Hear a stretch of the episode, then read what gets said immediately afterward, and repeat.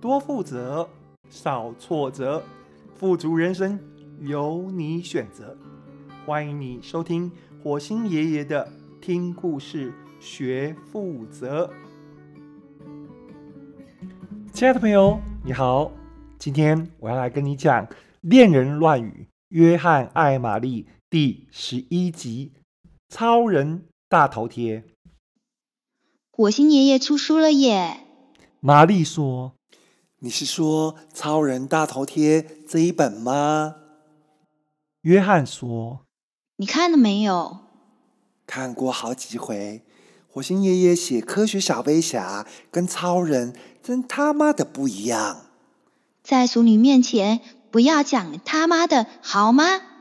玛丽说：“干你主任！”哈哈哈，你也会干你主任啊！你学节日超人那个女主角对不对？被你发现了。我喜欢节日超人，尤其是她男朋友教她讲脏话那一段。可惜她男朋友死掉了，不然就可以学更多的脏话。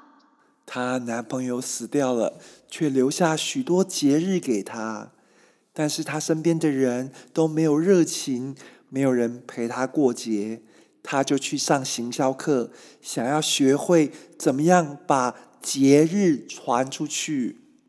还有卡片超人，那个邮差真可爱。因为看多了挂号收件人的苦瓜脸，就先递一名卡片帮他们打气。每个礼拜买卡片，然后偷偷喜欢文具店的女店员。没想到后来女店员。阴错阳差收到他的卡片，非常感动，两个人就变成了男女朋友，然后就一起写卡片给那些苦瓜脸收件人。本来卡片超人只有一个，现在变成两个。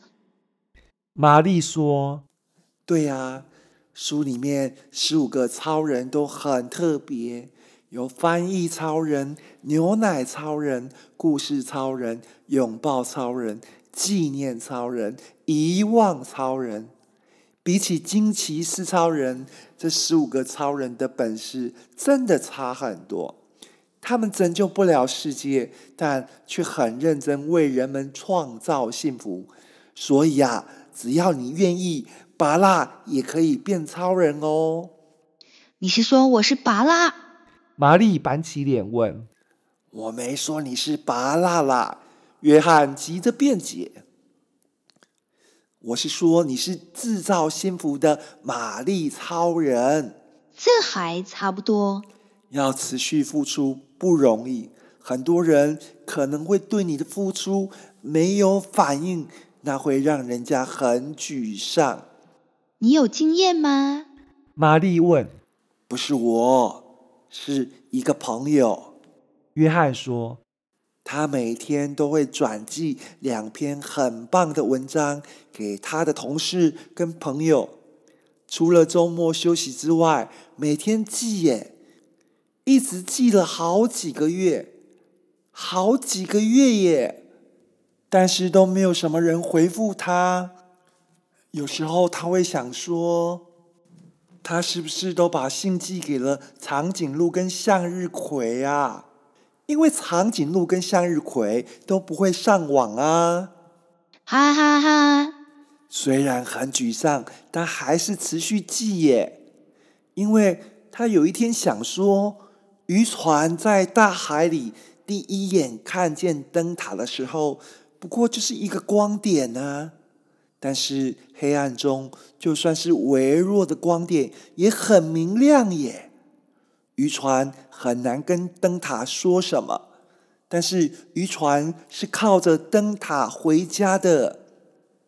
他是想说，要是有一天有一个人会因为他转寄的信变得不同，然后可以很努力让世界变得更好，那么。他不需要参加革命，靠着分享信件也可以改变世界啊！所以他想要继续转寄。这个好，我们就叫火星爷爷把它写成转寄超人。好，就收在《超人大头贴》的第二集里面。我们来帮他宣传一下书吧。虽然汤老师帮我写得很野蛮，让我很不爽。玛丽说：“刚刚讲那些应该加减有宣传到吧？”有吗？你帮他宣传。约翰说：“他就会把你写得温柔一点吗？没有用的。若要人不写，除非己莫为。”干你个工读生！玛丽说：“你想死啊？”